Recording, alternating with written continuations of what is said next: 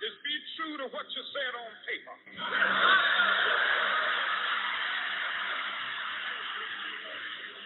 if I lived in China or even Russia or any totalitarian country, maybe I could understand some of these illegal injunctions. Maybe I could understand the denial of certain basic First Amendment privileges because they haven't committed themselves to that over that. But somewhere I read of the freedom of assembly. Somewhere I read of the freedom of speech.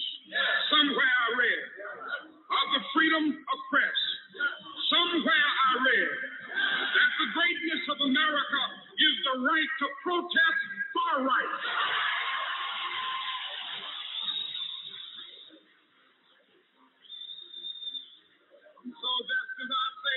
Going to let any dogs or water hoses turn us around, we aren't going to let any injunction turn us around.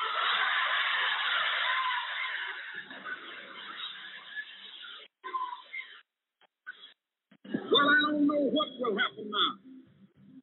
We've got some difficult days ahead.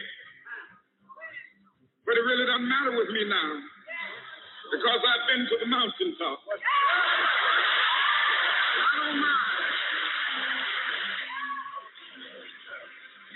Like anybody, I would like to live a long life. Longevity has its place.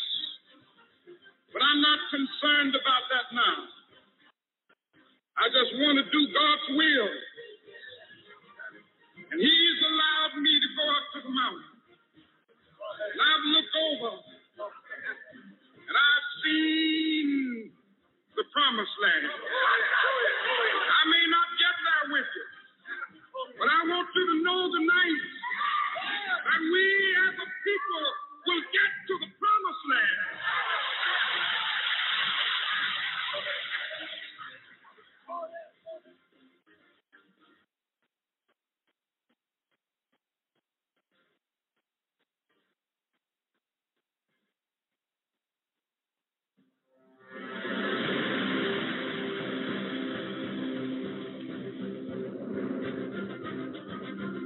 Ladies and gentlemen of America, this is AJC Radio, where we seek for justice all around the world. Tonight, Tyre Nichols, one of many who continue to be executed, no matter how you look at it, how you shape it. They continue to die in our streets by the hands of law enforcement. Tonight, we take a look at excessive force in law enforcement in America. Folks, hang on. You don't want to miss this one. We take off right now.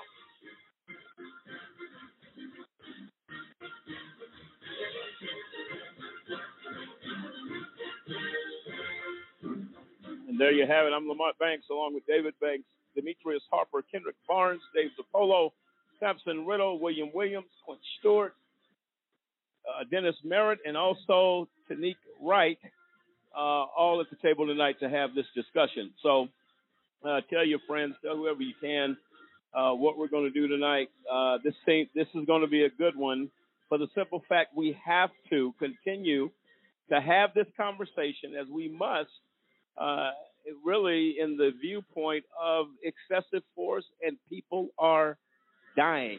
We need to deal with that. Uh, one of the most tragic things I've seen uh, was the killing of Tyre Nichols, which is as brutal and cruel of a crime that could be committed by law enforcement or anybody else for that matter.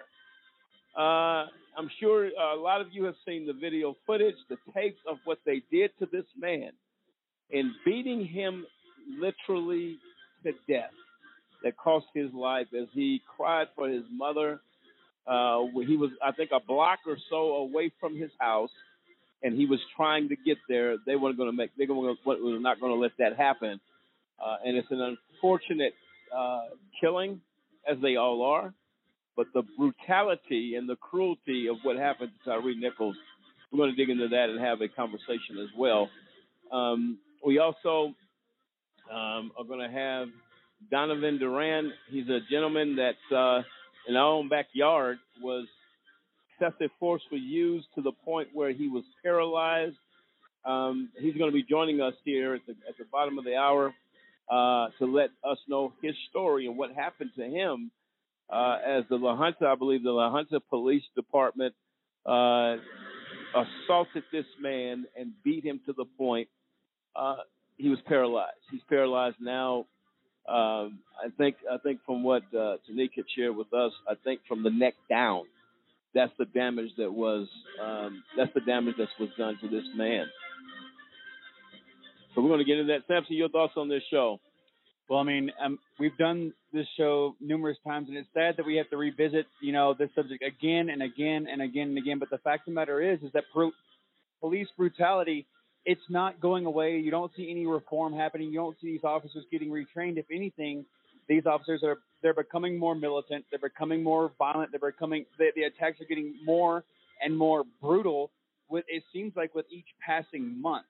Um, I was reading an article just the other day, uh, or uh, earlier today, I should say, about you know the within the first three calendar days of 2023, we already have three dead black men in America, and that's three too many. I mean, anybody dying at the hands of police is too many. But the fact matter is, this one, this is actually the cousin of the co-founder of Black Lives Matter. This man, he was crying out for his life in a 13-minute body cam video, saying they're trying to kill me, they're trying to George Floyd me. Like he's on record as saying this.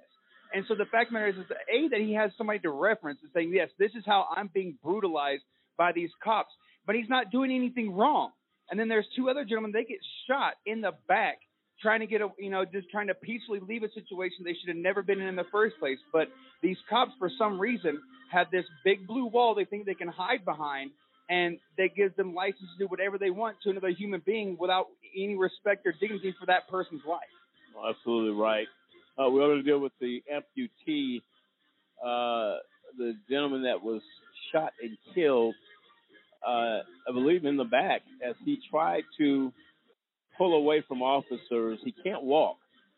He's not a threat, but the language they used was he scuffled away from scuffled away from cops, and he gets shot in the back. They have cell phone video of him on the ground, not in his wheelchair, and the police said they couldn't subdue him and he might throw the knife. We'll deal with that. I'm going to have you uh, go into that story on the other side of this break. Uh, folks, the stories get more horrendous as we go. Uh, tonight, we expose this corruption uh, in law enforcement. It's not only the police, we're talking about sheriff's departments, county jail uh, uh, officers. Um, we're touching everything that has what they call a badge. We're going to address it tonight. Um, so it's important that you tune in. We'll be right back. This is AJC Radio.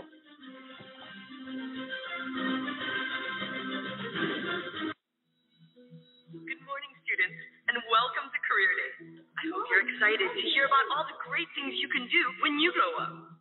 Hi, everyone. I'm Emily. I'm super excited to introduce my dad because he's my hero. When I was little, my dad was away a lot. But I was okay with that because he was doing this really important work driving ambulances in Iraq. Now he's at home, which is great for me because I get to see him every day now. And he's still the biggest hero I know because he took all the ambulances and the fire engines where to go and rescue people when there's an emergency. I'm so proud of him. He's awesome. He's my dad. If your service connected disability prevents you from continuing in your civilian career, Voc Rehab offers counseling, training with a living allowance, education, and other services to help prepare you for your next mission. Diversity is a huge part of our society. We need it. It's instrumental, invaluable. If you leave out certain people, you then in turn really limit creativity and society's ability to solve problems. That's what we can do in the next four years. Our world is not singular. There are so many voices and experiences that deserve to be heard and expressed. Diversity is really the key to life. Without diversity, life becomes stagnant. It acknowledges and values the importance of everyone, which makes us as a country even better. Martin Luther King, he had a dream. It was for everybody to be united. To stand up for freedom together. Without diversity, there's no progress. And that's what black history is. Black History. More than a month. We have a big problem, and we need your help. It's happening on college campuses, at bars, at parties, even in high schools. It's happening to our sisters and our daughters. Our wives and our friends. It's called sexual assault, and it has to stop. We have to stop it. So listen up. If she doesn't consent, or if she can't consent, it's rape, it's assault. It's a crime. It's wrong. If I saw it happening, I was taught you have to do something about it. If I saw it happening, I'd speak up. If I saw it happening, I'd never blame her. I'd help her. Because I don't want to be a part of the problem. I want to be a part of the solution.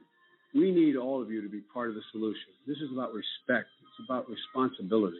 It's up to all of us to put an end to sexual assault. And that starts with you. Because one is too many.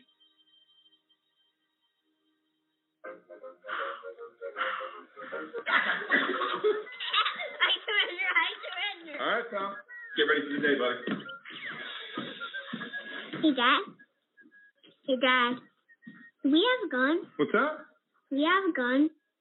Why do you ask that, kiddo? Can I play with it? No, no, absolutely not. It's not a toy. You know that. Do I? I bet it looks like one. Yeah, well, it's not. Anyway, I need it to protect you, your sister, and mom.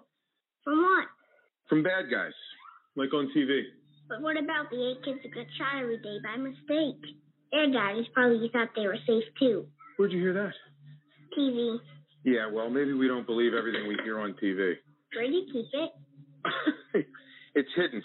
I bet it's on top shelf of the closet, under your sweatshirt. Is it loaded?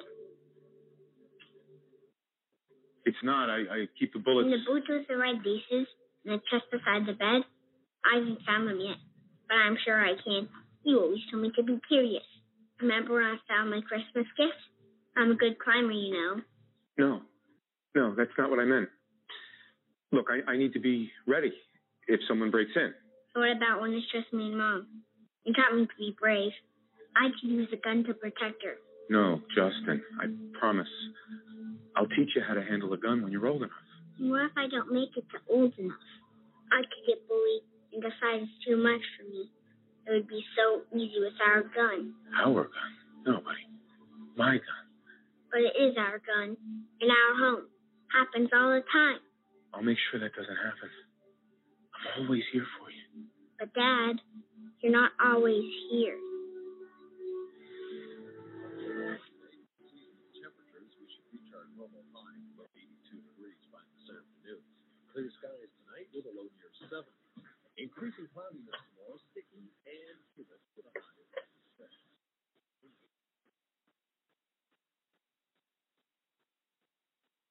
56. Do you know anyone who's been sent to prison who's innocent? The United States is experiencing record numbers of exonerations in cases where people were wrongfully convicted of crimes they did not commit. If you believe that no one should be sent to prison for crimes they didn't commit, there is something that you can do today. By remembering a just cause with a monthly, annual, or one time donation, you can help in the fight against wrongful convictions. Call a just cause at 855 529 4252 or visit a-justcause.com and click the donate button. A Just Cause is a 501c3. Wrongful convictions are wrong. Let's be the voice of those who can't speak from behind the wall.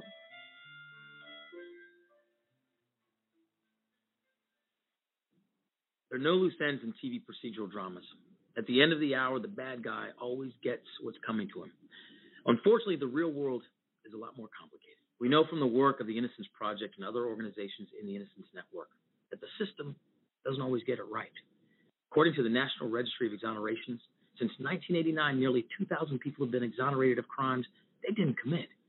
What people don't realize is a good number of those people pleaded guilty to crimes even though they were innocent.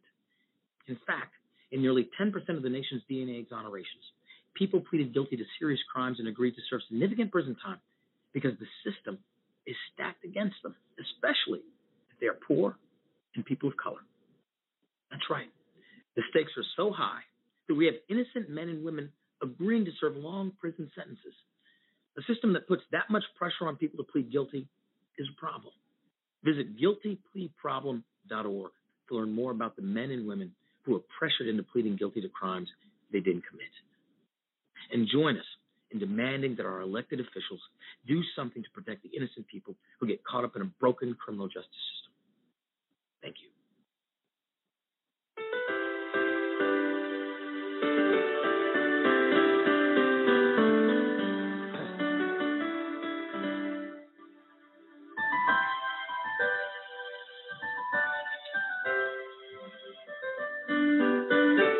Question tonight is the question tonight is when does life matter in this system that we call the criminal justice system? Um, Dave, your thoughts on that? It's ridiculous when you see everything that the police are doing right now. You would think that since George Floyd, that you would see a downtick in the number of times men and women are killed by police in unreasonable manners. When you look at the article here about the double amputee, okay, this is unfathomable to see what happened. The California cops fatally shot a double amputee as he tried to evade arrest by getting out of his wheelchair and hopping away. The officers fired roughly 10 rounds at Anthony Lowe, a 36 year old father whose family said he lost his legs in an encounter with police in Houston, Texas. So his his his legs were lost at the hands of law enforcement. Yes, that's what his family said. And you look at here's here's the thing. They said that they were called because he stabbed somebody. Okay, he had a knife. He had no legs. He wasn't even in his wheelchair trying to roll away. He's hobbling away, and you couldn't subdue him. They said, well, he was going to throw the knife. How do you know that? Well, even if he was, it's like, what is he? Uh, um, a, a knife throwing expert, and he's going to get you right in the heart? It it makes no sense. They said they tased him, and it still didn't stop him. But stop him from what? Yeah, from getting away. And it's like it makes no sense. He wasn't running. He had no legs. This is this is what is absolutely insane. He got away to do what? He has no legs. Right. He's not going to go and run quickly into a place and rob it. Not going to happen. He's not going to hurt somebody else. And the the objective here is that he moved, as they use the terminology, he scuffled away with his back facing officers. Yep. And you had to shoot him 10 times? Didn't have to shoot that guy. Didn't have to do it. And those are the things that are very troubling. Uh, but this is a continued habitual behavior. This is not behavior that's going to end. These cops are not, not going to stop killing people. They're not.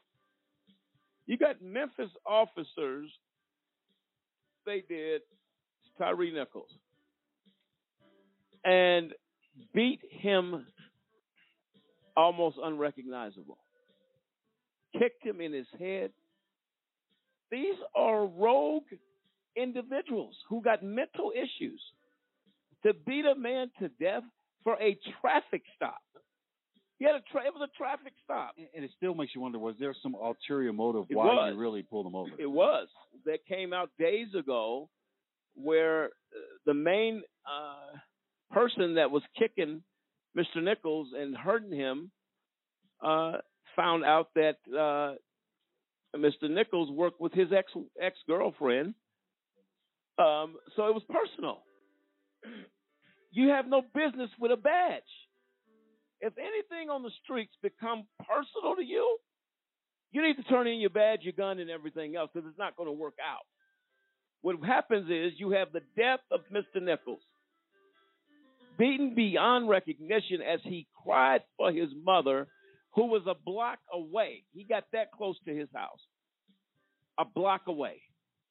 And so he called his mom, knowing if I can get to her, I'll be okay. He never made it. He never made it. The Memphis Police Department, outside of these men, should be held accountable. This is a culture, as we talk about all the time on this show. This is a culture that is embedded in the community. And come to find out, these same guys were written up on different things of excessive force before. Then why why are they there? Your thoughts, Dave? Well, you see this over and over again, and that's what really starts to bother me. Four days ago, an officer called in all available units for a black man that was jaywalking in San Mateo County.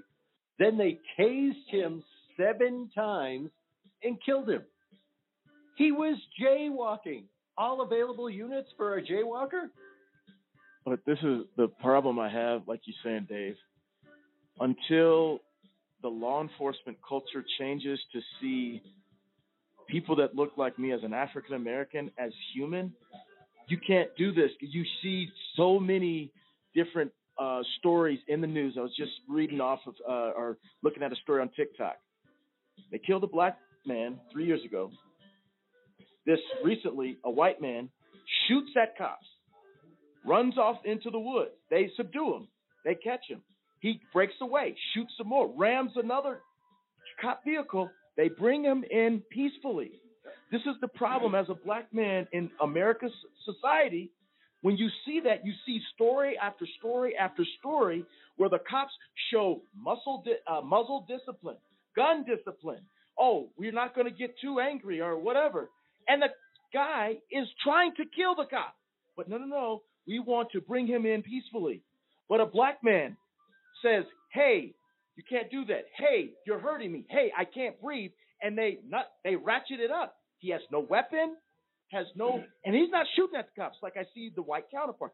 That's the fundamental. Until America and this cop culture stop and seeing black men as as they said to Michael Brown, he's the Hulk. They like we're some uh, a mutant of some adaptation, some alien that we have this supernatural strength. Until they see us as equals, until they see us as, hey, he's a father, he's a brother, he possibly a husband. This this senseless killing will continue to happen. Well, they're never going to see you as an equal. That's never going to happen. Um, they do not see African Americans as equals. And matter of fact, some of them don't see white people or Mexican people as equals either, because they're role cops. They feel like they're better than you. They're above you. You're you're low to them. Um, that's not going to work. And the the sad part about it is, how many people died without a cell phone recording what happened at the hands of these officers? Absolutely. And officers, go ahead, David. I think what's happened, I think police have been getting away with it. I think they, uh, in many instances, uh, the road cops are engaging in this behavior. Well, uh, it comes to a point where a person actually dies. So they getting away with it. They get away with it. They deliver their their street form of justice, and then when somebody dies, if, if he hadn't died, none of this probably would have come to the light. If he just went, maybe he had some bruises and, and was beaten and didn't didn't really uh, have the the injuries as severe. And the, I, I don't believe the officers expected him to die. So, and I, I believe the culture that says, okay, we can beat up people. People don't normally die, uh, but eventually uh, the chickens come home to roost and somebody's going to die. And I was on to piggyback uh, off the what you said about uh, it's not only race. This is a power issue, uh, and power tends to corrupt, as Lord Acton said uh, back in the 1800s. It it corrupts people, and it doesn't matter if uh, they said even even uh, he, he mentioned that even when you exercise influence and not authority, and then said when you actually have have authority, which police have, it super adds the tendency to be corrupted by that authority. So I don't know if it's an intractable issue just with men of power, uh, and it's just an issue that that maybe you just have to hire better people. It's just, but even the people who think they're better, they get power. Men, in many instances, can't handle the power that they wield, and they feel like uh, they're almost like gladiators out there on the streets. They're out there having fun. Uh, we can beat this guy up, like I said, and you, see the the cavalier nature of of their attitudes once they had finished beating this guy, Yep. and he's laying there. He's just very casual about, and then start making excuses. Well, he was pulling, grabbing for my gun, but Such a lie. but that's a pattern in practice. Uh, well, he reached in his pocket. He uh, he turned a certain way, so we had to get him. And with regard to the W amputee, well, uh, well, you can just let him keep uh, scuttling away. Well, he's going to get tired and and sit down somewhere and relax. You don't. What what is, what is he going to do? Killing So- him. Yeah, killing him was a completely. It was it was just some sort of somebody drunk on power. So we're going to kill this guy. He has a knife. We've been told if a guy has a weapon, uh, we can kill him, even though he can't even wield that weapon in in a manner that could actually cause uh, serious bodily injury. Uh, but we're going to go ahead and kill them and, and think we can get away with it. And I think uh, at the end of the day, they get away with a lot of these encounters where people don't die, and and then the the public seems to be shocked. That's why they can't. Uh, really, is the reason why they can't stop. They're so they're so accustomed. You talked about the culture. They're so accustomed to engaging in this behavior, uh, and now that uh, with the advent of, of cell phone cameras and stuff like that, many more of these these uh, incidents are being caught uh, caught on camera, and the whole world can see what's going on. It gives me the belief that perhaps because they thought they were black, and this is just a black person, nobody's going to make a fuss about this. We're black officers.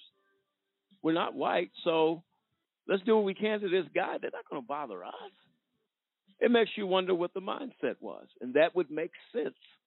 Thinking they were above the law, man. This is just a, had had this been a white person pulled out of a car and beaten that bad by these officers, uh, I think you're looking at a different situation. Absolutely. in my opinion.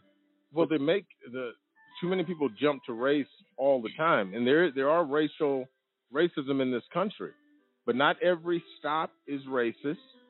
Uh, some of these things are just driven by by police who are drunk on power, and then and then the other ones that are racist, you get a double whammy, uh, where he's a racist and he has the power to uh, uh, to uh, enforce his racism in, in a negative way on on on a an African American or somebody of uh people of color, they take that chance and they do it. No, absolutely right, and that's something that we have to uh, pay attention to without question. Uh, it is the most disheartening thing that you could see. We thought George Floyd was graphic, and it was. He died before the world. This the only difference with this guy, he was going to succumb to his injuries two days later. Um, and if you saw his face, even in the hospital bed, he was beaten almost unrecognizable, in my opinion. And it was kind of cowardly too that they were holding his arms, like when they show the part where he's two of the officers have his arms arms behind his back, and you're taking sucker punches on the guy. And it's like that. That to me is a person who's in their mind knowing they're feeling in themselves. No matter what happens, there's nothing going to happen to me. That's right. Because no one would do that unless you felt I'm doing this to a person, even though all of them are black. You still felt like his status in society, no one's going to care. This is just going to be a guy that got beat. We're going to say that he fought against the cops, and then we're going to, you know, write on the paper. No one's because the first thing officers always get the benefit of the doubt that they're telling the truth. If this guy hadn't have died and there were not and there were not cameras there, they probably would have got away with this. Without question. Well, we're going to turn the page here. We have a Danette Chavis on the line. She's an advocate, founder of National Action Against Police Brutality and Murder. Uh, she was the mother of Gregory Chavis, is the founder of National Action Against Police Brutality and Murder, grassroots organization created in response to the epidemic of police brutality and murder across the nation. I'll let her tell the rest of her story. Uh, Danette, are you with us? Yes, I am. Good evening. Good, good evening to you. I hope we were able to accommodate your schedule a lot better uh, for you. I Yes. hope that works for you. Yes, And- and thank just- You're welcome, and just give me the clue when you have to kind of take off, and we'll uh, we'll uh, let you get back to what what you're doing. But I think your story is important um, from what I've read. But I wanted to give you the table to our listeners and to our uh, folks here around the table tonight of what happened. How did this advocacy come uh, to fruition? And uh, tell us your story. What is it about? Well, I lost my son at the hands of police at the age of 19 in October of 2004. He wasn't directly fired upon by police. He was a victim of a crossfire shooting. And where he was when it happened was like one block away from the hospital. And as his friends were trying to carry him to the hospital, uh, NYPD was up, uh, drew their weapons, demanded they put him down. They refused, trying to explain he's been shot. We've taken him to the hospital right there in clear sight, and they threatened to shoot them unless they put my son down. So they did, and they were put in a patrol car. And the ambulance took a mighty long time to come, although the hospital was right across the street. And as a result, my son laid on the curb across the street from Lincoln Hospital in the Bronx and bled to death and died. And uh, I I didn't initially know the circumstances around his death because nobody wanted to tell me. In addition to the fact that I lost him, that police prevented them from taking him to the hospital. But uh, as a result of what happened with my son, I started doing a lot of work in the community uh, with the youth. And I went to a rally one day and met some mothers from an organization who had lost their child. And I was telling them my story. And one was like, something doesn't sound right. They were asking me questions I couldn't answer. And then they asked me for the autopsy report. And it was given to the attorney. And when they investigated, they found that my my son had every possible chance of survival had he gotten the medical attention that was needed. So, and a lawsuit was filed at the federal level, and uh, it was a seven-year back and forth postponement because the city didn't want to give up any information concerning the investigation because they were saying that uh, the matter was still being investigated until finally uh, one of their detectives testified that no one is investigating the case. The case is closed. So the judge ordered the case to trial. So now, throughout that seven year period, I had been going to rallies, protests, meeting uh, mothers who lost their child to police, and I could not get over the fact of why they were getting away with it.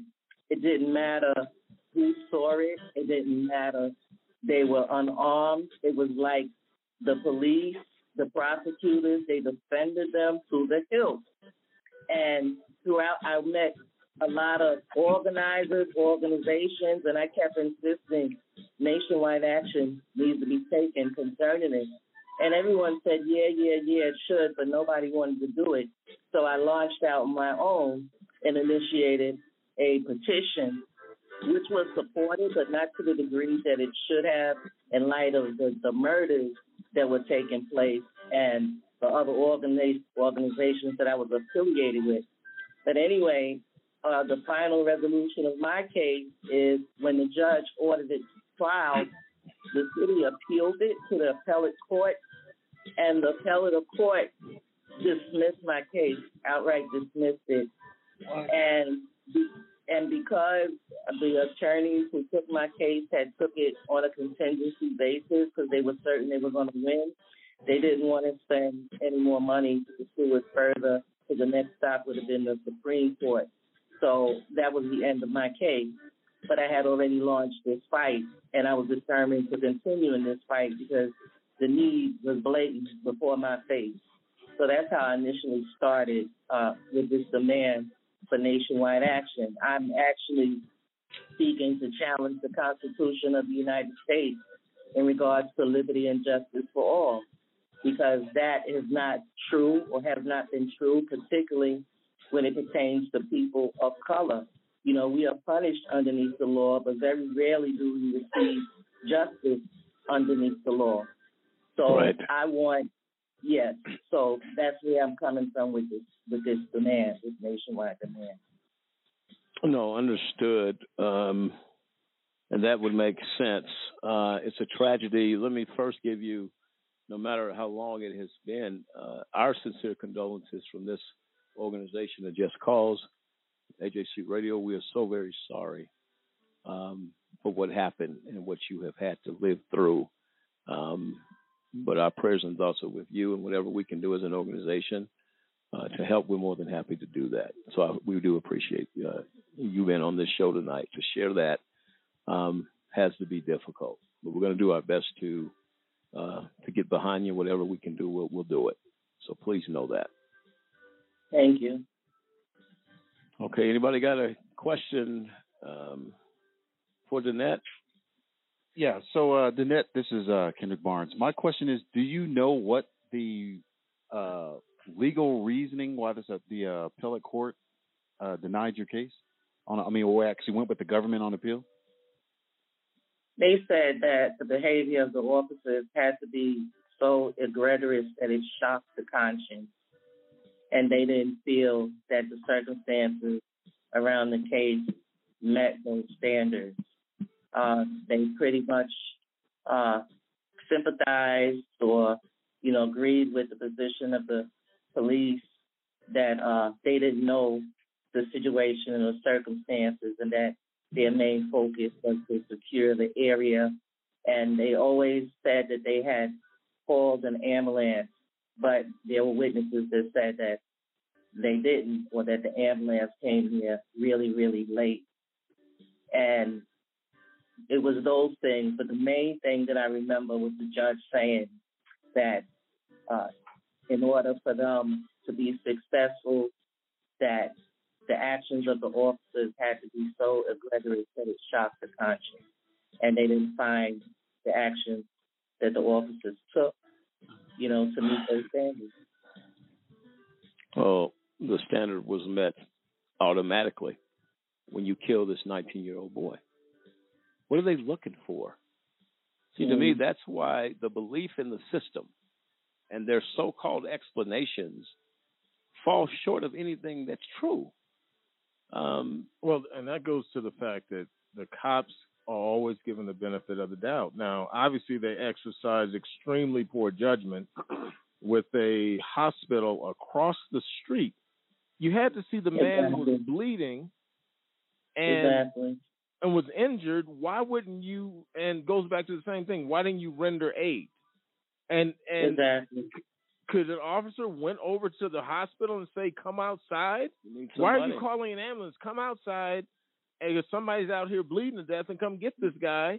Even if you were trying to secure the scene, it was reasonable uh, for them, for the hospital being across the street. Even let one of the young men go over and say, "Okay, just go get somebody and bring them out," and the officers will deal with them when they get there. Their their behavior, uh, it was negligent. Uh, they uh, all officers are required to render aid. They didn't render any aid, and this this uh, uh, son was obviously uh, severely injured and or bleeding to death, and he succumbed to his injuries simply because police would not walk across the street or allow a guy to be uh, taken across the street to a hospital. It's it's absolutely ridiculous. well, the problem is you don't care. They tell me they tell me that they are not allowed to move victims, that they fear a lawsuit but uh, by moving them that in case they further damage the victim. But when I see them beat the crap out of somebody and put the cuffs on them, they don't seem too concerned about that That's right. individual's welfare. I saw how they beat the crap out of Tyre Nichols, you know, and dragged him and left him there and, you know, and didn't do anything to render any type of aid. And this is the type of mentality that they work with. You know, it's like they beat the crap out of you and subdue you and cuff you like you're an animal, like they just caught and hunted an animal. Okay, he's subdued. They don't care about your well being after that. You know, it's savage behavior on the part of police. And I want to say about those officers in the Tyre Nichols case, I wish, because this is the first time ever in the over 12 or 15 years that I've been dealing with this issue that I've ever seen politicians, police, police and authority come out point blank and speak about the savagery of those officers. I've never seen white officers who murdered people of color have their superiors come out point blank and say, you were wrong, you need to go to jail, it was brutal. I mean, they were very, very descriptive down to the T when it came to those black officers. But when it's white officers, it's, well, let's not rush to judgment. We have to con- we have to conduct an investigation. Oh, you can't always believe what the video says. There might be an angle you didn't see. This is what we're told. Yes. So I hope that they keep that same energy that they use for those black orders, those black officers when it's a white officer who murders or savagely beats somebody. Keep that same energy and be just as descriptive when you're talking about how savage and brutal they were. No, absolutely right. Absolutely right. And uh, that tells you a little bit where, where this country is. Um, uh, Danette, do you have a few more minutes? We are going to be getting another guest here on here shortly. Did you have a few more minutes as we come up back Yeah, break? I have time. My issue was just getting on here, but I'm No. here now. I have time. Okay. And if you got to go, we, will definitely respect your time, okay? All right. All right, ladies and gentlemen, um, I'm hearing from Danette Chavis regarding the death of her son, left to bleed out in a situation that the no care attitude is up and front and center. What has happened to this country is absolutely horrific. And the lack of care for human life from law enforcement is outrageous. We're going to deal with it more on the other side of the break. This is AJC Radio.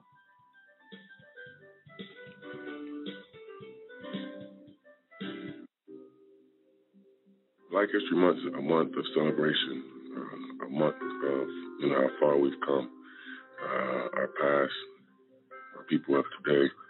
Uh, just a celebration of all Black culture.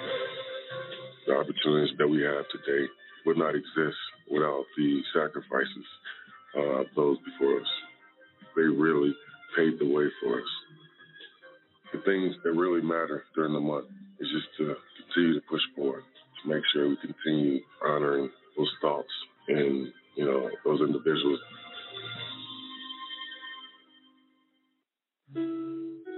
My nephew Joshua was 13 when he was killed in 2001. Was living with me at the time. He asked me, "Can I go by Billy's house?" I thought, well, you know, what's the harm in that? You know, my mistake was I assumed that there was a parent home. I assumed his father had his weapon properly secured. The kid had removed the magazine, so the kid was sure that the gun was safe. And he, what he didn't know was there was a bullet chamber.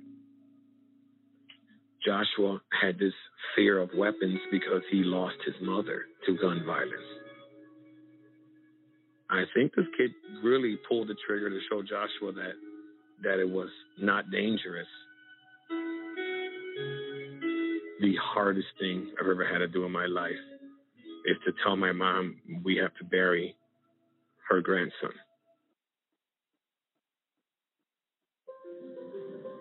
The pain was so great. We just wanted to do something positive and we also wanted to try to prevent families from experiencing the same pain that this put my family through. With again working with the End Family Fire campaign. Family Fire is the accidental shooting of a family member with a weapon that was improperly secured, improperly stored. It's a difficult conversation for people. You don't want to ask or say anything to your neighbors because you don't want to offend them, but there are important things we should know. Where are they going when they play? What is the environment of that home? We have to understand that children are inquisitive, they're curious. and there's not one corner of the house that they haven't gone through. If you're a gun owner, you have to make sure your weapon is inaccessible. It will save the family from the pain and the trauma that my family's put through. Because once that happens, it's forever. And if I could prevent one family from experiencing that, then his life will have some purpose. For a kid whose mom or dad is in prison, life is tough. Now, add a wrongful conviction to that, life just got a little bit tougher.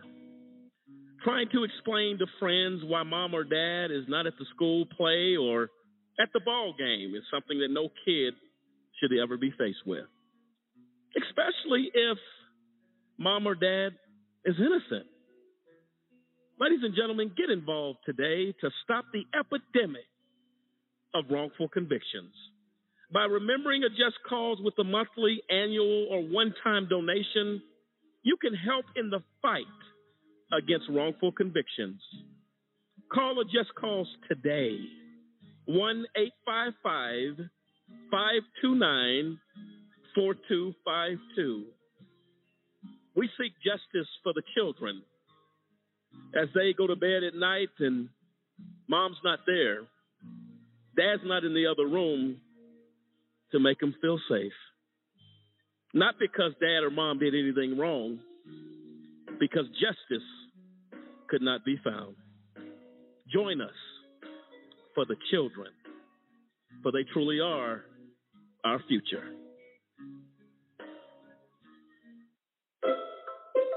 When does it stop being partly cloudy and start being partly sunny? Why is the word abbreviation so long? Are English muffins just muffins in England? Why is it called a washing line and not a drying line? Do fish get thirsty? If ghosts can walk through doors, why don't they fall through floors? Do you yawn when you sleep? If prunes are dried plums, how do they make prune juice?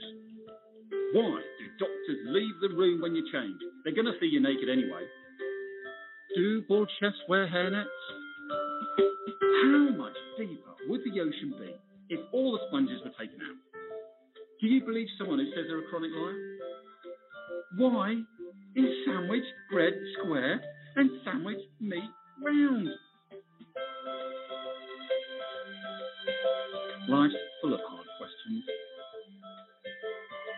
Ask one more. You might just save a life.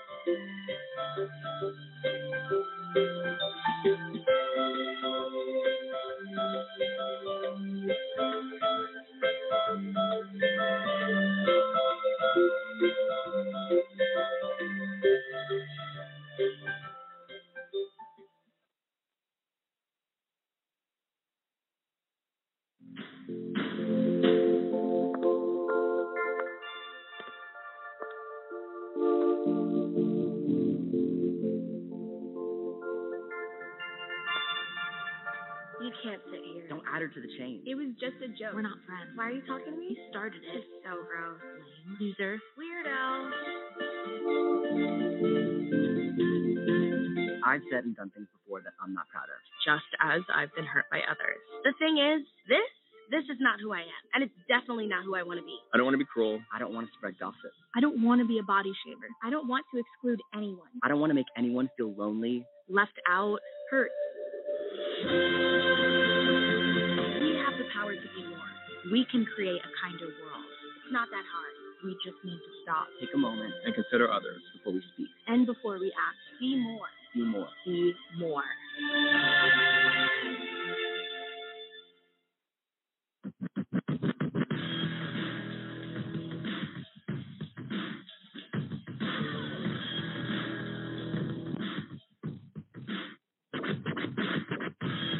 Welcome back to AJC Radio tonight as we are dealing with excessive force in our law enforcement agencies across the country.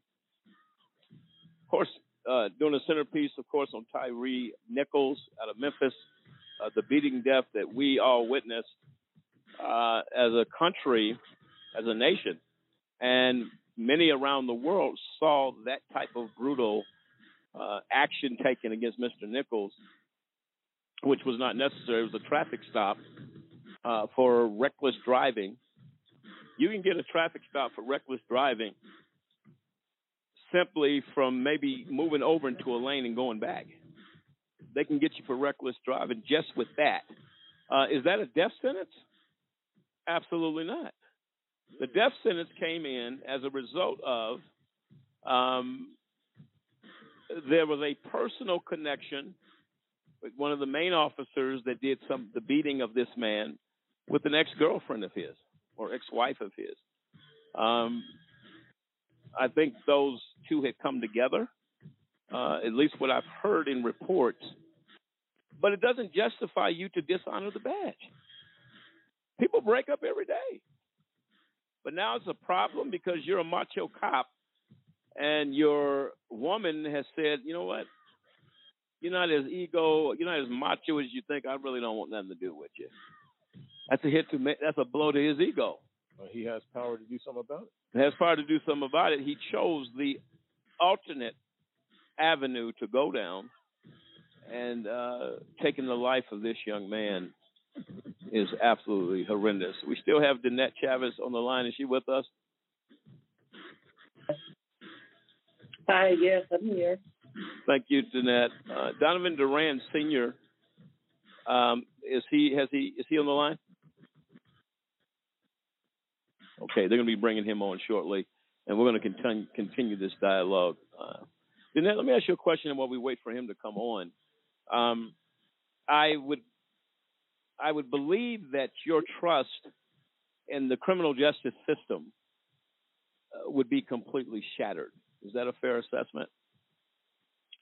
Yeah, I have no trust, confidence in the criminal justice system at all. and that's uh, that would be understandable. Um, I, I'm just I marvel at what we see happen in this country, um, and for people becoming advocates as you have become, that came through a sincere tragedy. Um, I am saddened about that, uh, and that's why I said whatever Just Cause can do to help we're more than happy to help. We're advocates as well. And whatever we can do to help, please call on us to do so. Well, and I think uh, Jeanette's situation is what a lot of Americans suffer. We see the George Floyd uh, incidents uh, and Tyre Nichols on television, but what's happening every day, obviously, Jeanette's case didn't get any sort of national attention. Uh, but what's happening every day are things that occurred and what happened to her son. Then that's why there's so much, and people look at some uh, African American. Well, why are this? Why are they feeling like this? Well, they'll look at the Tyre Nichols case. Well, the system did something about it, but they didn't do something about Danette's case, and they didn't do something about uh, uh, Joe Sixpack's case in, in Illinois, and this other person's case in Florida, and another person's case in Iowa. There's just not. These cases are in the dark and they're not brought to the light. So people don't know just how pervasive uh, the problem is because uh, average people who don't deal with this on a regular basis, in many cases, average white people who don't deal with it on a, on a regular basis, still have this this uh, blind faith in the system and feel like these are just isolated incidents. They are not isolated incidents. Incidents is this stuff goes on consistently and pervasively across the country, and that's why there's so much distrust uh, in in the system. Oh, I agree. You know, one of the Go ahead, one of the tragedies to this is that there are countless families. I, I I can call you up 50 right now on Facebook that are all in groups that have all lost a loved one at the hands of police, and nobody knows the name of their loved one. The tragedy in this fight is that justice depends upon your ability to highlight your tragedy in the media. Okay? If there's a video, lucky you, because it helps. It's like if your case or your loved one's name is not blasted in the media, you get little to no support. And I'm talking about people who have lost children at the hands of police, and police go days, weeks, months, and don't even tell them the reason why. Okay? They are left on a runaround trying to find out why did you shoot my child? The police always say we're investigating. We're not allowed to give any information until we conclude our investigation. But while they're investigating, they're busy slandering the murdered victim in the media. If he has a record, they pull it out. If he's been arrested, they pull it out. They they slander them ridiculously while saying nothing to the family about why you took this person's life. It's a mm-hmm. horror. It's a horror show, and the depth of it hasn't even been begin to be told what a parent goes through simply trying to get an explanation as for why police took their loved one. There's zero communication. There's nobody that can force the police to give a family an explanation until the police get good and ready. Okay, nobody. Okay, I'm telling you, weeks and months, no reason, no explanation, and they fully expect you to just go on and bury your child and go on about your business. Because nine times out of ten, the conclusion of the investigation is we found no wrongdoing. Okay, and then you have to run from pillar to post. Okay, the police won't do anything. Now you have to appeal to the district attorney. Open my case. Open my case. They don't do it. Go to the federal government. That's if you have the ability to get an attorney. Okay, if you can't afford to get an attorney, and the attorney that you see doesn't think your case is merited enough for them to take on a contingency basis, you are literally on your own. Okay, there's nothing that you can do. Yes. No, no, I agree with you 100%. And you know what's sad, uh, Lamont, is you hear you keep hearing these these structural issues. Well, in all law enforcement, we don't talk about an ongoing investigation. So law enforcement is allowed to sit back and silently go about their business, like like Danette said. In many cases, slandering the guy just because he has a criminal record, as if that justifies their behavior, and uh, continuing to uh, tout the fact that well, we don't talk about an ongoing investigation while they're in the background cleaning up or trying to clean up uh, the stuff their officers have done and trying to put together a narrative that supports uh, the police in in no wrongdoing. And this, and like I said, just like Jeanette said, she can bring up 50 people that have lost kids, lost kids that no one knows about. Yep. And because of these structural issues, we don't talk about ongoing investigations. And no matter what happens, you can see it at the state level, city level, federal level. We don't talk about ongoing investigations. So even if the media wanted to know something, even they've accepted the fact what's the ongoing investigation, they can't talk about it. Well, as as as time ages through this process, it just kind of withers away on the vine, and nobody ever ends up talking about it, and it just kind of slowly uh, goes away. And uh, the parents and the family members of, of these of these killed by police just have to sit back and, and try to uh, just live live with, with the with the the wreckage of their life uh, from police misconduct. And Danette, People don't, uh, people don't understand the power of when police say you have a criminal record. People don't understand the power of that. It alienates everybody away from you. Okay, society says, oh, whatever they did to you, you obviously deserved it because you had a criminal history, you've been arrested before. It doesn't talk about if the charges was dismissed. It doesn't talk about, you know, uh, uh, uh, how menial the charges was, just that you were arrested, not convicted, but just arrested. That's right. One out of four blacks get arrested every day in the United States. and arrest is not enough to conclude somebody is a criminal. But I'll give you a classic example. Do you remember the Eric Garner case? yes. The young man who filmed it, his name was Ramsey Orta. For about a week, maybe a week and a half, Ramsey Orta was hailed a hero, saluted and praised by everyone for that video that he took of his friend's murder. right? Yes. Yes. Today, those same officers put in the papers that he had been arrested. They, in fact, went and arrested him. People alienated and distanced themselves from him, including Al Sharpton, who was in the church at the funeral hugging Ramsey Orta and thanking him for what he had done. But when the police said he has a history of priors he's been arrested, everybody left him. Okay? Wow. His family contacted me, and I was the one, we raised $55,000 for his bail, trying to keep him out of jail because the police were harassing not just him, but his family, his mother behind that video. And the part that they never tell is the reason that he was out there in the first place and able to take that video is because police habitually harassed them in that area. And he decided that he was fed up with it, that he was going to have his camera with him. And that's how he caught the murder of Eric Garner. Yep. Yep. That's uh that's really uh um it's a saddening statement of truth, but it's the truth. Um and, this is and we have no love for Al Sharpton. I'm Well- sorry, he's become a political house Negro. I'm gonna go ahead and put it out there, um, and that's what he's seeing. He he shows up. He's a political opportunist.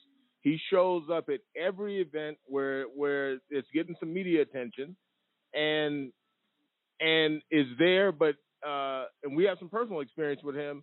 Not really want to do something unless it gets some national media attention. So uh, Mhm. I hate to, hate to be be frank, but that's just the way, that's just the way I see it. Well, I had uh, talked to Mr. Sharpton um, some years ago in Washington D.C. Uh, about the IRP5 situation. Uh, he didn't have time, uh, unless it's on the big stage. Uh, they don't have time to help right now. Uh, Danette, hang tight with us. We're going to bring on Donovan Duran. Uh, he is a gentleman I've talked to in brief, um, but he was in a bad situation regarding cops. Is he with us? Hi, yes, sir. I'm right here. How you doing? Hello, Mr. Duran. How are things going? Um, things have been still rough lately, but um, you know, my faith in the Lord Jesus Christ, He's getting me through. So just taking it one day at a time. How you doing, sir? Uh, we're doing good. And, uh, waiting, I was uh, waiting for the opportunity uh, to have you on to share your story. Uh, last time it was a little, we had a little different things, uh, different things going on at that time. But we, our prayers and thoughts have always been with you. Um, I'm going to give you the floor. I have Danette Chavis on the line. She was talking about the taking of life from her son by police officers. Um, Man, may her son rest in paradise, and I'm so sorry about about her son. Yes, My tell us a little condolences bit of, to her and, yes, and her family. yeah, she's listening to you, so we appreciate that. So, Um, so, so is what was what happened with with my story. I was, uh, I was getting kind of, you know, I was drinking, but I know I've always been an alcoholic. So, I mean, I've always drank, so it was nothing like nothing out of the ordinary for me. It was just like, same old stuff. Um, that day, I uh, had been arguing with my father. Um, you know, we're just arguing about father son stuff, nothing, you know, nothing big. And anyways, my grandfather that I would stay at my grandfather's house. He lives uh, just literally right around the corner from my father, so about one block away. And uh, I would li- I would stay there, and I'd just go back and forth. That week, um, that week, I was stopped by the La Junta police five times by the same cop. Um, it was the same officer that that you know broke my neck. Um, so the you know so is what happened. Um, I kept you know I kept telling the officers just put you know I put my hands up. I I don't know how many people seen the video, but if they don't know, my video um, of the cops breaking my neck is on YouTube under Donovan Duran. Um, you can see them with the police body cam. So they take me to the hospital. because I I tell them just arrest me because uh, I I was dealing with you know I was dealing with some mental problems at the time. Um, you know, so I wasn't in my right head, and I I wanted to get help. I kept asking them just handcuff me and take me to jail. Um, so they they drive me over to the hospital in La Junta, so that's Arkansas Valley Regional Medical Center, and they park in the back. Um, you know, they open up the door um, while I'm handcuffed, my hands behind my back, and they throw me onto my face, which breaks my it breaks my C6, C7 spinal cord. Um, so that uh, I'm paralyzed from my chest all the way down. Um, my hands are they don't really work. They don't open or close, nothing like that. But you know, um, after that, after that, you can see in the video my my bones pretty much just obviously popping out of my neck. Um, I knew something was wrong because I couldn't even lift my neck, and you can see in the video when they kept telling me, Donovan, get up, get up. I was whispering because I couldn't barely talk. My neck just got broke, you know. Um, so I'm telling them I can't, I can't. Um, and the both of them, they proceed to drag me like a rag doll. They uh, they drag me to a to a hosp- I mean to a, a wheelchair. They throw me in like pretty gruesomely. Then um, then Officer um, Vincent Breaker. I mean, he's the guy that broke my neck. He's just squeezing my hand. I mean, and he is squeezing my neck. Like he's squeezing my neck so bad you could see, you could see the whiteness when you know in his fingertips when he's squeezing my neck.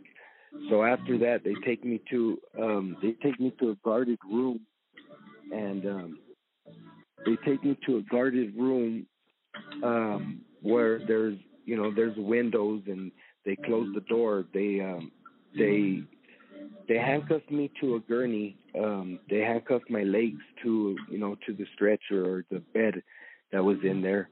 Um, and I I remember it it was honestly sir like a nightmare. It was like Yes. I was like I, I I was freaking out. I'm like I'm at a place at a hospital where they save lives and I'm literally fighting for my life and so I'm crying out loud. I mean at this moment I mean I'm praying to God.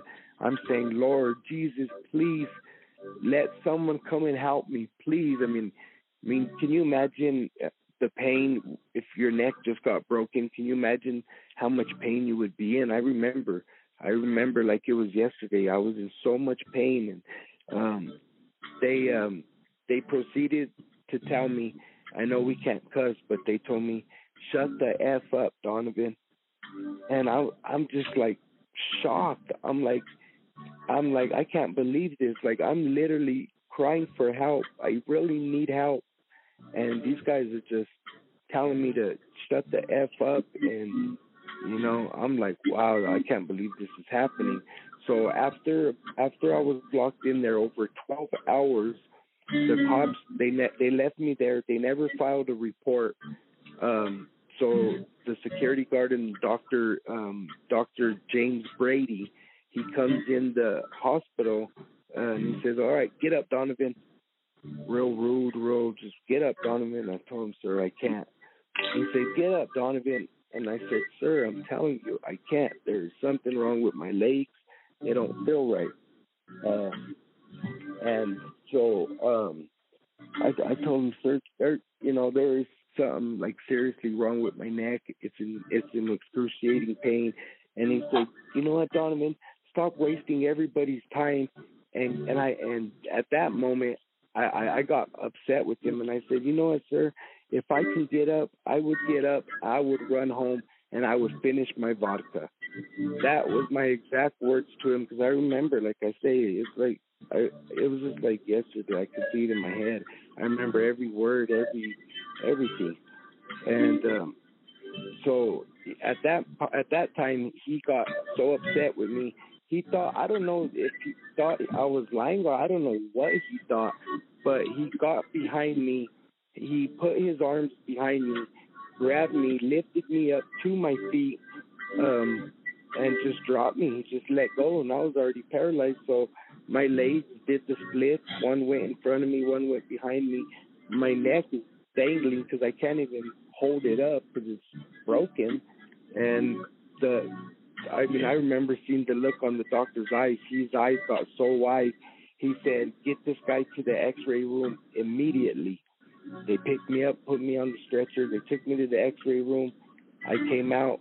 Dr. Brady came up to me and he said, "Donovan, I'm sorry to tell you, but you have a broken spinal cord."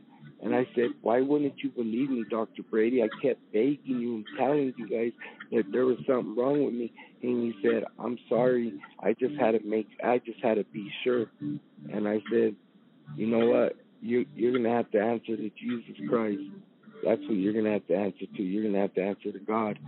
And next thing you know, the two guys in the helicopters came and they said, they said, "Go ahead, Donovan, just close your eyes because we'll be in uh, we'll be in Aurora in 45 minutes." And I went in the helicopter, and next thing you know, I wake up in a hospital at um, University of Colorado Hospital to my mom and my sisters, and there's this big trach hanging out of my throat. I can't talk to nobody, so they give me this alphabet, and that's how I talk to my family.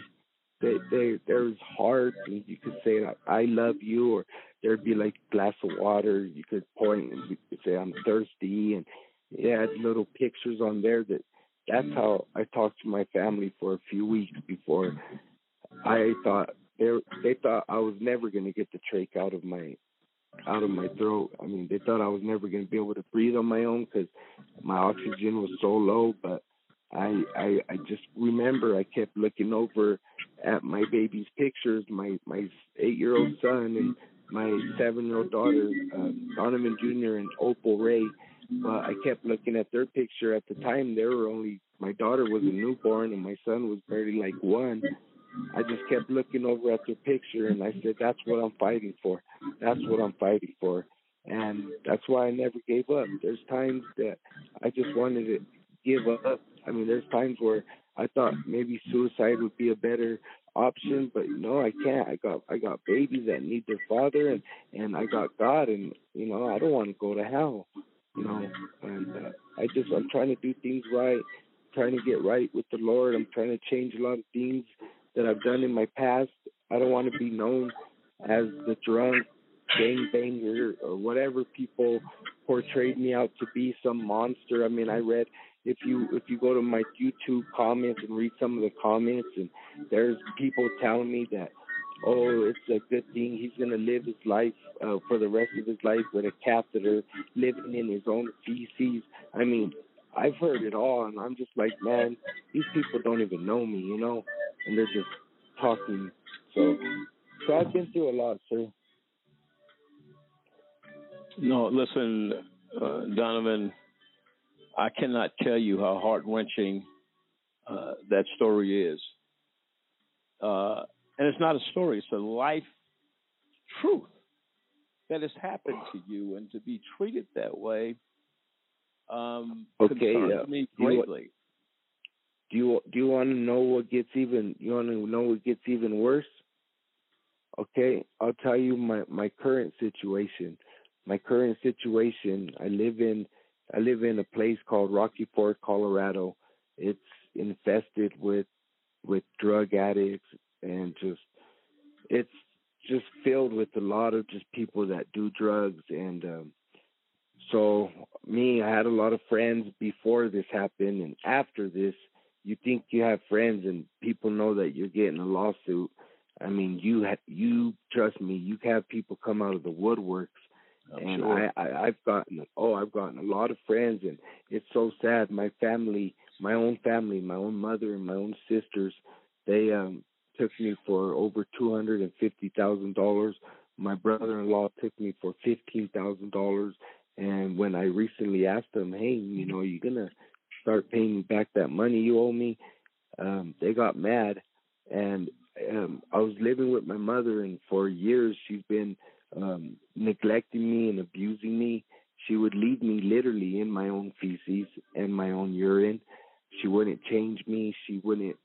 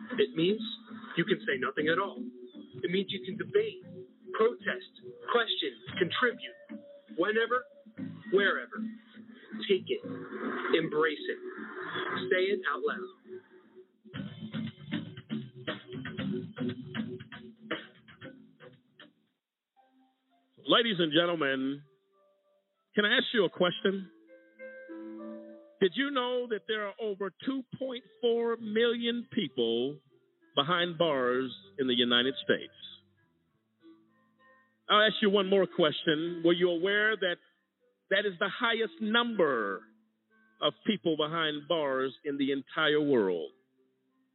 The United States makes up of only 5% of the world's population, but we have over 25% of the world's prison population. America prides itself on being the most advanced and progressive nation on earth. However, sadly, we are also the world's most archaic. I'm going to give you a personal invitation to get involved with the fight against mass incarceration. Take a few moments to call 1 855 529 4252. That is a just cause. And we fight for justice. Again, call a just cause today.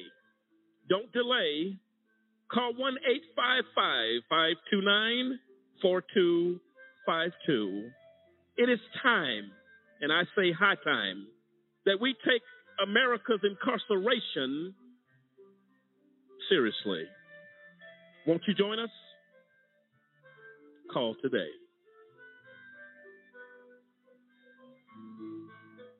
You can tell a lot about someone by what they spend their money on their priorities, their concerns, and their motives. Big Pharma says their top priority is research and development.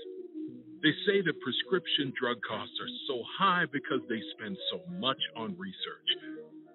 But the simple truth is, nine out of the 10 biggest pharma companies spend 50% more on advertising than they do on research and development. It's true, tens of billions more. The more they spend, clearer it becomes.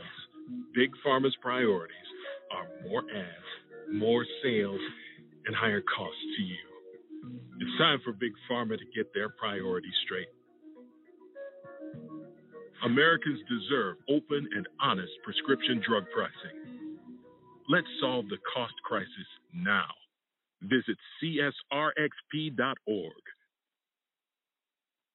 What's up, y'all? It's your boy Kevin on stage, and I'm afraid I'll be killed by police. Not all police, just one police officer who fears for his life and thinks I have a gun. I'm afraid I'll match the description of someone who called 911.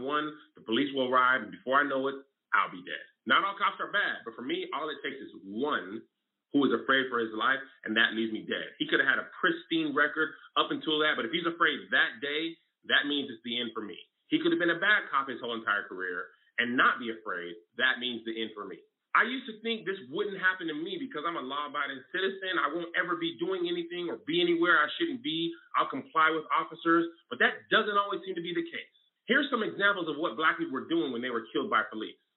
Selling CDs outside of a supermarket, selling cigarettes outside of a corner store, walking home with a friend, missing a front license plate, riding a commuter train, holding a fake gun in a park in Ohio, holding a fake gun in a Walmart in Ohio, holding a fake gun in Virginia, calling for help after a car accident, driving with a broken brake light, failing to signal a lane change, walking away from police, walking toward police, running to the bathroom in your apartment building, walking up the stairwell of your apartment building, sitting in your car before your bachelor party, holding your wallet, not wearing a seatbelt in police custody, attending a birthday party, laughing.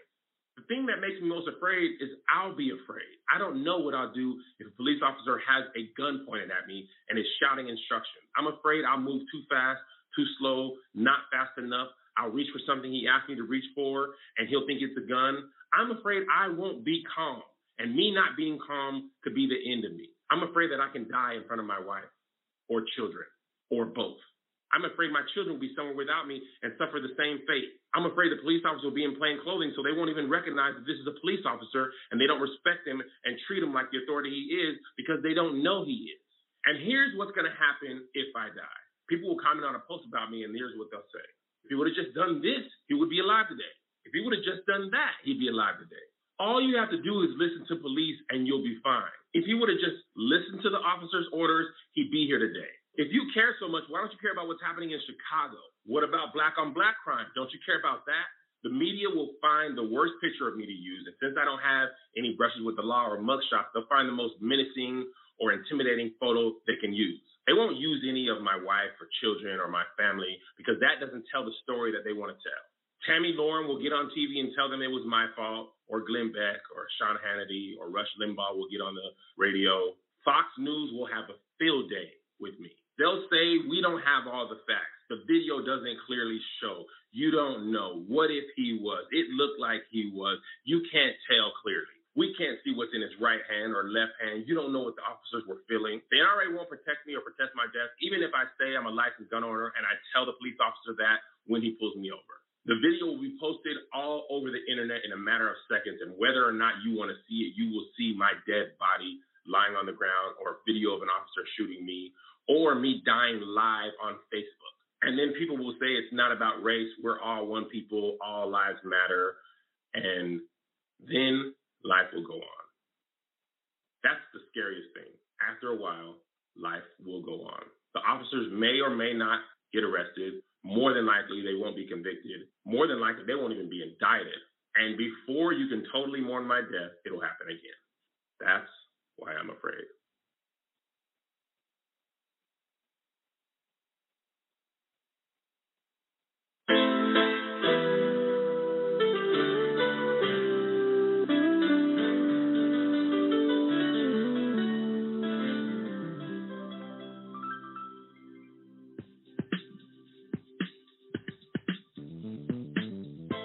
Welcome back, ladies and gentlemen, to AJC Radio tonight. A heart wrenching show to two heroes who I call them. Donovan Duran, what he endured brings tears to my eyes. To Danette Chavis, the same. People are hurting more than what's reported. People are in pain because of injustice that continues to happen with law enforcement. It continues.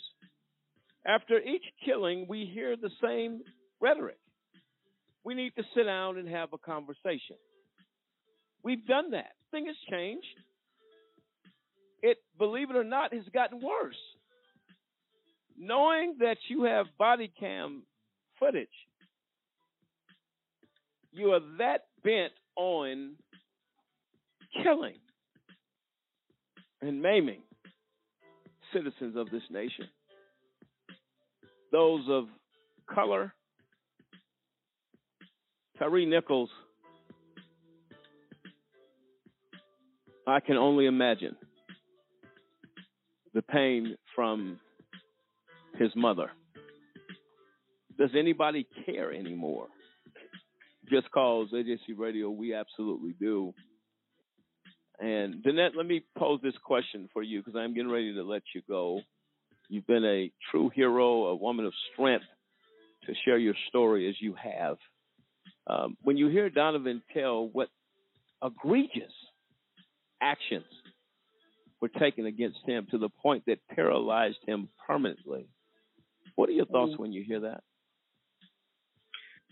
Um, my first thoughts, based on the injuries that he sustained and the doctor picking him up in disbelief of those injuries and how he fell and he landed, uh, there's no doubt in my mind that he's here by a miracle of God because those injuries should have killed him and they didn't.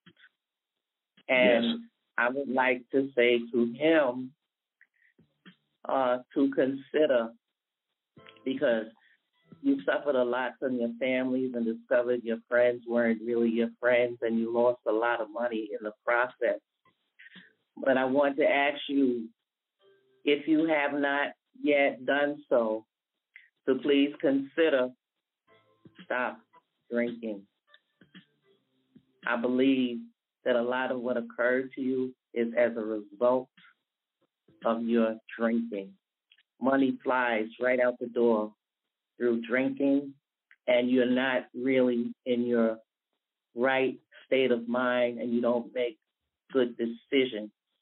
And as a result, you become in such a way that your family and friends can no longer tolerate you. But the same God who saved your life and preserved you is still available. In your condition now, you have a lot of work to do. But you did say you had children, and that's who you are here for. And I'd like for you to remember that and get re in touch with the same God who saved you when you called on him that day in the hospital. And we um, thank you for that, Danette. Uh, thank you as we go forward here, as we are against the wall on time. Thank you for taking the time this evening to uh, share your thoughts, your story, and uh, we wish you Godspeed. And our prayers and thoughts continue to be with you as well.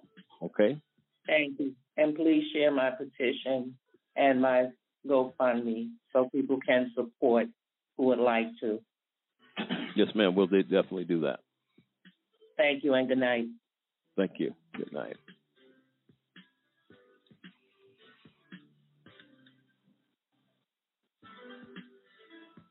Okay. Donovan, are you with us? Here. Yeah. Thank you so much for your patience. Um, Uh, I'll say this. Uh, go ahead. Go ahead, Donovan. I, I just wanted to ask everybody who who's listening to this and everybody who's hearing this to please say a say a prayer for me. Say a prayer for me and my children because we really need it. And I God bless you all. And I thank you. Yeah, and I'm not quite done with you yet, Donovan. I, I will say this to you. Um, there are things that happen in life that are beyond our existing circumstances. It just is. Things happen. What the officers did to you um, cannot be justified because you were a drinker at some point or you were on this thing or that thing. I take all that off the table and say the actions of these officers was not about what you had to drink. It's about abuse. That's what it is. Yes, these sir. officers abused you beyond anything that stands to reason. So I need you to know Yes, that sir. from me, just cause uh, we salute your courage. We know a person cannot sustain those injuries. As the as Danette said, except God help them. That's bigger than any person. Um, and if I'm not mistaken, a broke neck usually is fatal. Is that right, Samson? Uh, and and what I've seen, you know, because been being in the military and see people get hurt all the time. Um, yeah, a, a high percentage of them. I mean, once you sever the spinal cord, once you break those vertebrae, like he had, because he said you had the C five and C six. Is that right, Donovan? C7. C six and C seven. So C6 yeah, so and that C7. Yes, sir. C six and C seven. Yeah, that's that's a very high risk of death right there. So yeah, it is nothing but the hand of God, uh, in my personal opinion on you that that kept you this far. Um, but yeah, as uh, as the lady mentioned, I mean, it is it is His hand on your life. Um, but yeah, you're definitely here for a reason, man. No, and anything we can do. So, Donovan, are you still okay? Um, without asking too personal of a question, I know you said a lot of money was taken from you. Are you still okay or stable to take care of yourself? Yeah, absolutely. I mean, I get annuity each month from the lawsuit. I mean, um, I'll, be honest with you. From like six million, I only have like two hundred and fifty thousand dollars left. So, yeah. Yep, yep. Well, I can tell you, we are we are very very sorry uh, for you for your injuries, what you endured at the hand of law enforcement. It is absolutely outrageous, and I am absolutely sickened by it. Uh, and something needs to be done. I want to ask that you stay in touch with Uh, me. I will be in touch with you offline. Um, One one thing I wanted to tell you: the cop that did this to me, he got promoted to be the investigator of the district attorney's office, and he is also now the um, he is the director of the law enforcement academy at OJC in La Junta. Wow. How do That's you how corrupt these cops are. That's how corrupt they are. I got you. Well, Donovan, get some rest tonight. Uh, I'm going to be calling you at some point tomorrow. I do have your number. Okay, my friend. Uh, me and you will stay in contact uh, with one another, and I'll be here any way that I can for you. And we'll get into more dialogue. that. Okay? Get some rest Okay, tonight. Thanks God for taking bless you. time this evening. Yes, God bless Yes, you. sir. You have a good night. God bless you. It was, it was an honor. Thank you. It's our honor as well. Thank you so much.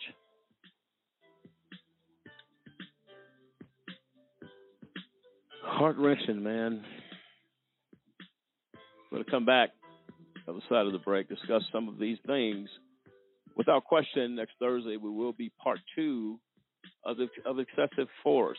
We couldn't get into everything tonight, but enough to get the ball rolling. And if you feel like I feel right now,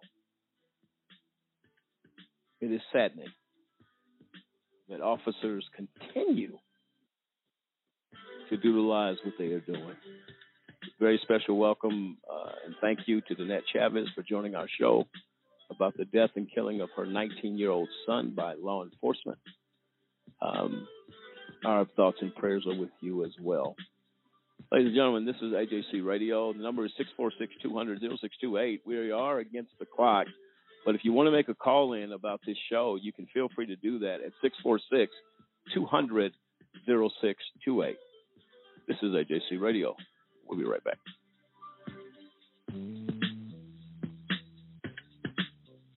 She's coined a new term for the times we're living in. Brace for it, parents of America. Alternative facts. Alternative facts. What? Oh, what? Alternative facts? Lies is big. Also known as stereotypes or false narratives. It's like saying black history began with slavery. That's offensive. Or that we'll never see another black president in our lifetime. What about me? This Black History Month, we're focusing on the facts, not alternative facts. Indisputable. Truth. Real. Black girl magic is real. Black boy joy is real.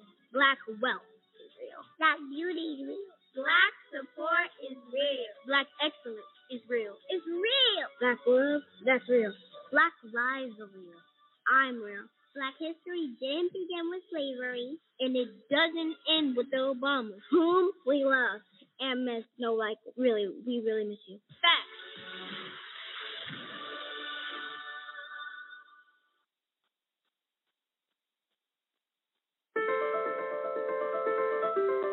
Lot of mud when it rains here, and it makes it really hard to find food. There are car bumps every day. My mom worries about me when I go out. Every time I hear the alarm bell go off from school, I think it's an air raid. Sometimes I have nightmares about it. A lot of houses in our neighborhood have been destroyed. I like to close my ears and sing songs whenever the bombs come close. My dad says we have to leave, which makes me scared. I'm worried our new neighbors won't like us. What if they don't understand our religion? Because we don't speak the language, it might be hard for me to make friends. But I know it's all going to be okay. It's all going to be worth it. I just want my family to be safe. But these are not my words. These are not my words. These are not my words.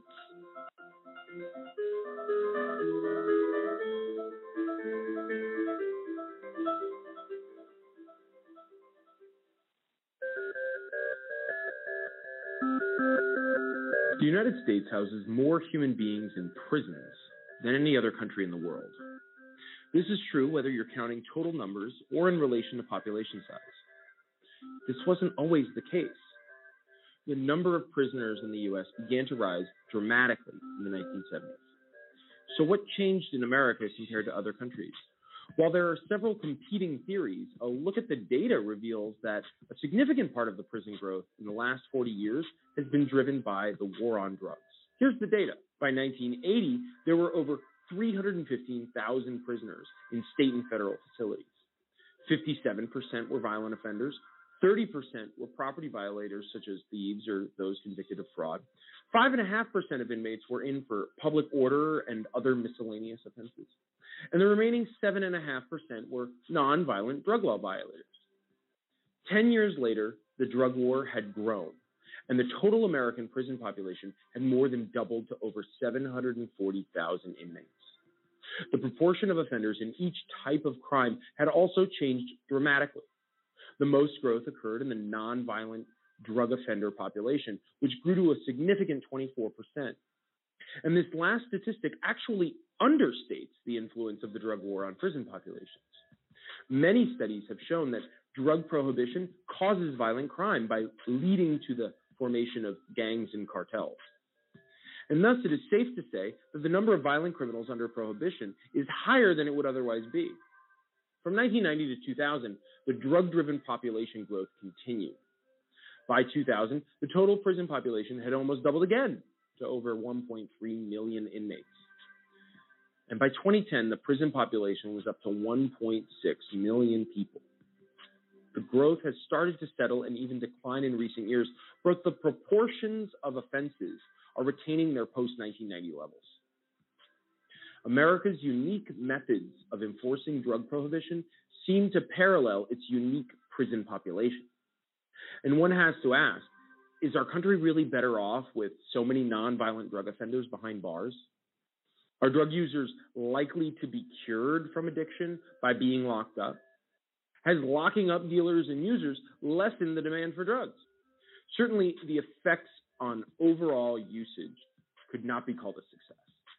And yet, we spend billions every year on this war and lock up hundreds of thousands. Surely, there must be a less costly approach to addressing drug use in America.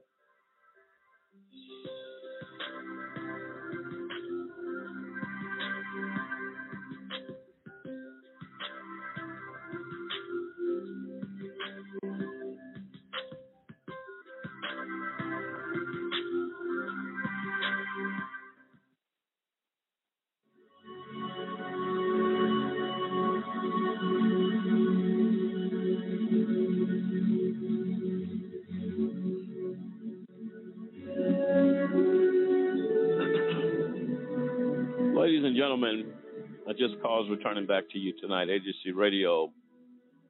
Excessive force that results in death is a top priority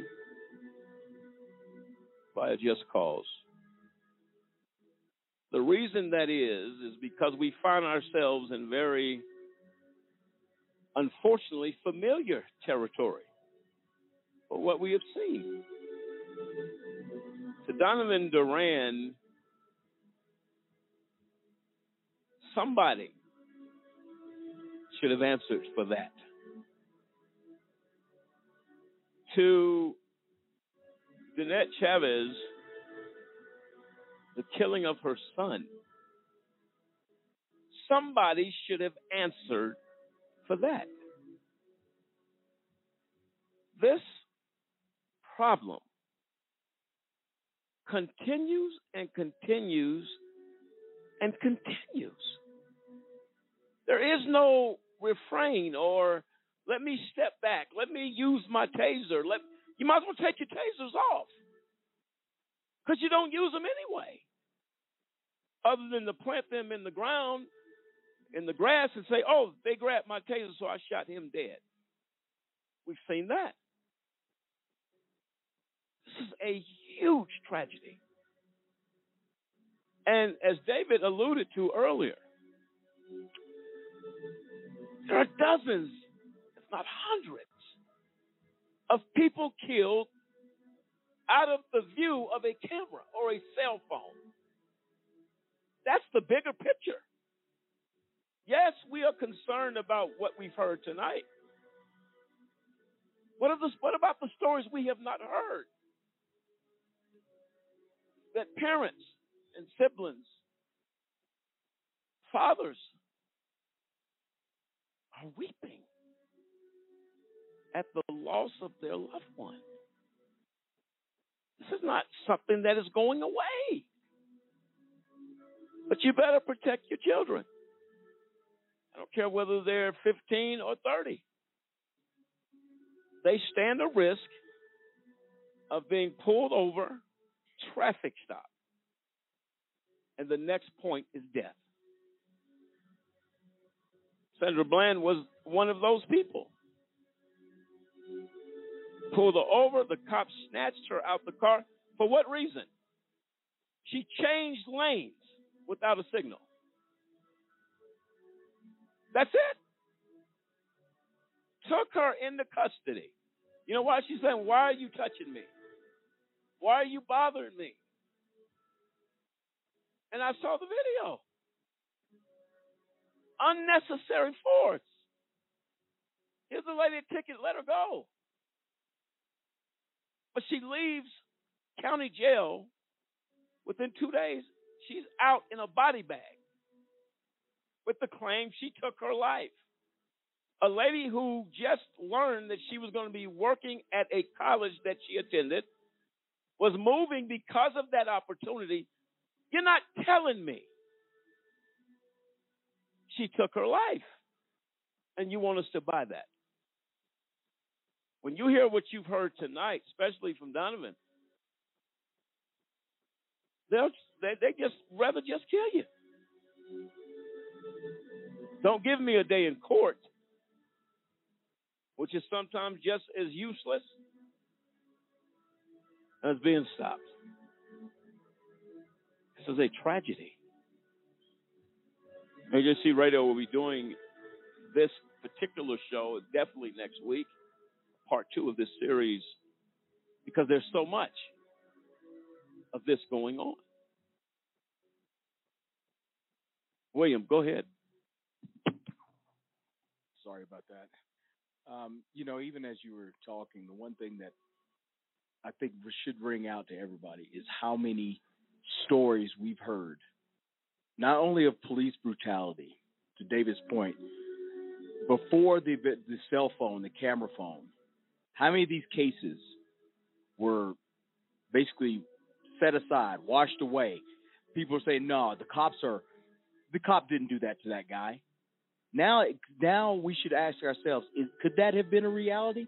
How many, how many of those cases before cell phones there were claims of police misconduct were pushed aside and deemed, you know, false because basically they're seeing somebody with a badge and they're believing what whatever that guy with that badge says. Hey, that's that's gospel. We will not question that person. And this is what this is the history that we've had in this country. It's just been since the cell phone that now we are seeing evidence of it. We saw it with Walter Scott. We saw it with with Eric Garner. We've seen it with case after case after case. We did a, a show last year reflecting on George Floyd, and here we are again in the same situation. We have got now the list of these notorious cases of video, black men dying at the hands of police, and yet we are in the exact same place years later. There's no difference today than when it happened to Laquan McDonald, happened to Michael Brown. You go back now. Now these this is years now that these we're seeing successive cases of this stuff. George Floyd was not that many years ago, and here we are again today having a show about the same content, different players, different names, same outcome as far as a dead man, dead black man to be specific, at the hands of police. And we got we've got to do something about this, or else we'll continue this story. The story never ends. There is no conclusion to this story. There is not a final page to this story. It is endless, which makes it more egregious by these officers. I say this all the time. All the officers are not doing this. I know that. You got good officers out here that give their life. And to those men, we salute who honor the badge. This show and what we must address is the officers that do not because people continue to die. Mothers' hearts continue to be broken. Can you imagine? She's uh, Danette said that. You cannot imagine seeing your son, hearing that he died and bled out with no help. Nobody coming to his aid. That is a tragedy. It is a sickness that has to be taken care of. Well, and there is a, I think people need to watch a lot of things uh, that are said in America. Uh, Americans are obsessed with the idea of greatness. They want to be great. But you're going to be great by you're going to be great by addressing your problems and you hear the terms eh, we we we cavalierly throw around terms like we have the best justice system in America in the world, yet they can't justify it with any sort of metric. I also hate to hear the fact, well, 99% of police officers are, are out there, good people doing the job. Well, you don't know if that number is correct or not. Uh, we can still honor the people who do a good job and respect uh, the badge and, and the tough job that they have to do. But don't make these categorical uh, statements uh, that 99%, I don't know what that number is. All I know is power corrupts, and power tends to corrupt, and absolute, absolute power corrupts absolutely. That is an immutable fact. It's, it's, it's proven over a long period of time that power tends to corrupt.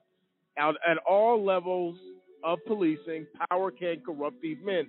These are human beings subject to corruption and subject to being corrupted, and we don't know who these people are. And sadly, if we continue to put down these baseless percentages, 99% of FBI agents good, 99% of judges are good people. We don't know that. All we know is address the issues as they come and deal with these people as human beings. It doesn't matter if they got a law degree. There, that doesn't change what's in a person's heart because they went to school and got a law degree, or or or they they put on a blue uniform and a badge. They are still subject to the same vices as any other person in this country, whether they grew up poor or not poor or in a certain class. It's just the way it is. So this constant lionizing of of police. I said I respect police and the job they do, but we we we tend in this country to self righteously take it a little too far and be blinded by that self righteousness, where you can't see police, uh, uh, the the police who engage in some of these offensive activities as as deserving of uh, punishment that they should get for engaging in such conduct. Well, the officers, whether you want to accept it or not, there's a long line of corrupt officers and police uh, stations. That's all over this country. You have a bad seed in there. That's how these people come out and do what they do. Uh, and and it, it goes to every state here in the United States. You have cops on the uh, prowl for power, money. What are they willing to do? What are they willing to do to get that? And that's almost take the life of citizens. This is a rogue system. That's what it is. You say, well, I believe in our police. Go ahead. Till they bring your loved one to your door dead. That's what we're dealing with. It's not about what we believe. I believe there are good officers. We're, we're not dealing with good officers. We're dealing with corrupt officers who continue to abuse citizens in this country. Go ahead, John. I mean, um, Samson. Well, I mean, Dave made a great point. I mean, at, at the end of the day, you have to face the immutable truth that every police officer is a human being. Just because they put on a badge does not change the content of their character. It doesn't change their moral makeup. It doesn't change their moral compass. All it does is put them in a position of power. So whatever that person is at the core of their being, that's what's going to come out because now they have a now they have control of some sort. Now they have some level of influence over your day to day life. And as we're seeing in, in case after case to, to William's point, you know, we're seeing what's coming out of these officers that are patrolling the streets and that are supposed to be protecting and serving the communities that they, they go around. But in fact, they're they're turning into some fascist regime out there that's tr- trying to be as militant as possible and show exactly how tough and how bad they are. And the fact of the matter is, is you know, all they're doing is making our society worse. They're making the the the almost necessity for outcry and backlash against them to happen. They're they're fostering their own environment that they're so desperately seeking to quote unquote stop. Absolutely, William. Yeah, just real quick, when you're saying that, and we we need to not be naive to think that there's only a handful of corrupt cops the the thing is is that we know birds of a feather tend to flock together.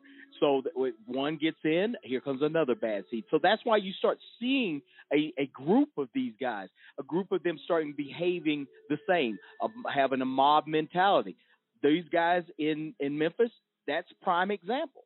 Those guys are all the same. They all participated in it, and and so you have to look at it and say that is their nature. They like those same kind of cops in their department with them. That's their buddy. And we have to understand it and see it that way. We need to stop being naive to it. And one final point uh, to to add on to you, William, is there were officers standing around while a lot of this stuff was going on, and no, none of them rendered aid. So that just goes to show you silence, uh, like you said, is a language. Nobody's saying nothing about it, so you tacitly agree or support what's going on and, and that was the point, David, that you, you just brought up. What about the officer that says, "Hey, stop. We that's that's the point where you say that I like your point with the 99%. We don't know that. What about the officers that sit in silence that says, "Hey, you can't do that." But that's uh, furthers this attitude, this rogue mentality. So until the officers unite together to say we won't stand for that which is wrong, you unfortunately will have. Well, you're not going to you're not going to get it because they suffer retaliation right uh, in the system. That if you go against uh, what these officers in a group have done, they retaliate. But if they collectively come together, they can't retaliate against everybody. So They if can't. If in fact 99% are good and 1% are bad, well the 99% can definitely overcome the 1%. Well, it raises the question now, as you said earlier, we don't know if 99% are true or not. That's what raises the question at this point. But that's what was so shocking about the George Floyd case. If you remember that, when the chief came out and he came out and took a stand. I mean, because we've heard the term blue wall and we've seen it. We've seen it in action.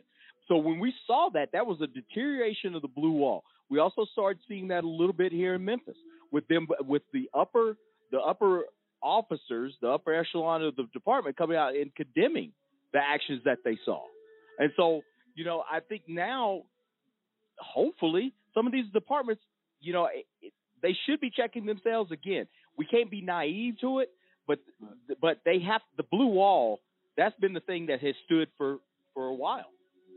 Yes, really quick. Dennis. Well, until until uh, we we do life for life, until it's not about you know uh, the state uh, compensating for the police's actions, it's not it's never going to change. But when you start putting them in prison, when you start giving them time for the time that you know by taking someone's life, then you start getting changes. But until then, it's never going to change because the American people is paying for their you know their wrongdoing through compensation and all that. But other than that, they're not doing anything to the police officer themselves.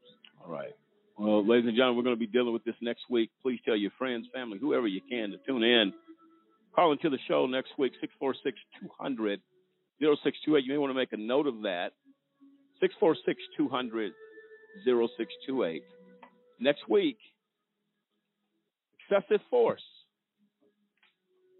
in law enforcement will continue. This is AJC Radio saying good night and be safe out there.